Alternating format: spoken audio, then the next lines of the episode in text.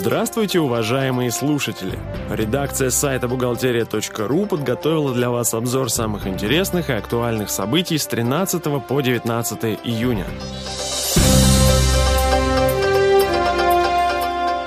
Компании и индивидуальные предприниматели с доходами менее 60 миллионов рублей должны применять упрощенную систему налогообложения в обязательном порядке – а если доходы по итогам года составят от 60 до 100 миллионов, то перейти на спецрежим можно по желанию.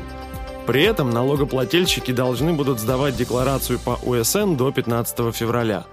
Напомним, что сейчас организации сдают годовую декларацию не позднее 31 марта, а индивидуальные предприниматели не позднее 30 апреля.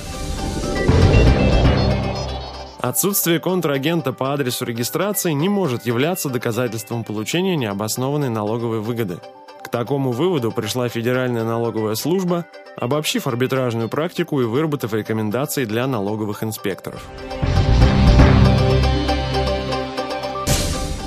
Появление рекомендаций связано с тем, что самое популярное обвинение налоговиков в необоснованной налоговой выгоде часто рассыпается в суде – Поэтому служители Фемиды пришли к выводу, что этих фактов недостаточно, чтобы доказать, что фирма необоснованно получила налоговую выгоду.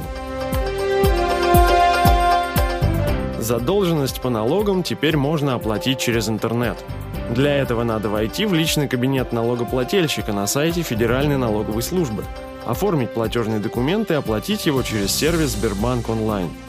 Добавим, что оплатить через интернет налоги, а не налоговую задолженность, как сейчас, можно будет после запуска сервиса личный кабинет налогоплательщика 2, который пока еще находится в тестовом режиме.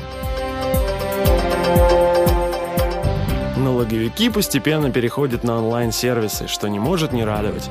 Ведь гораздо легче оплатить, не выходя из дома или офиса, чем терять время, простаивая в очередях.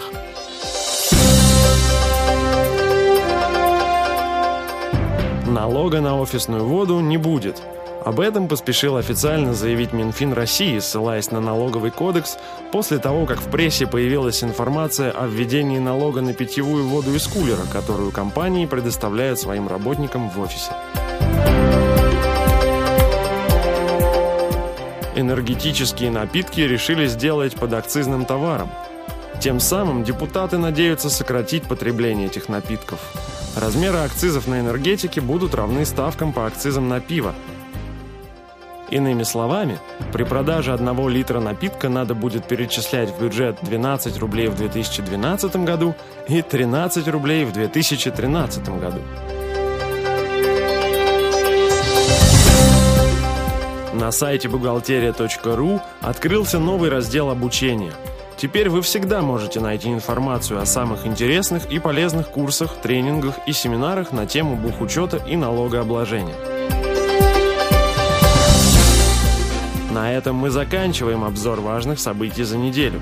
Самые актуальные новости вы всегда сможете найти на сайте бухгалтерия.ру. Спасибо, что вы были с нами. Слушайте нас через неделю.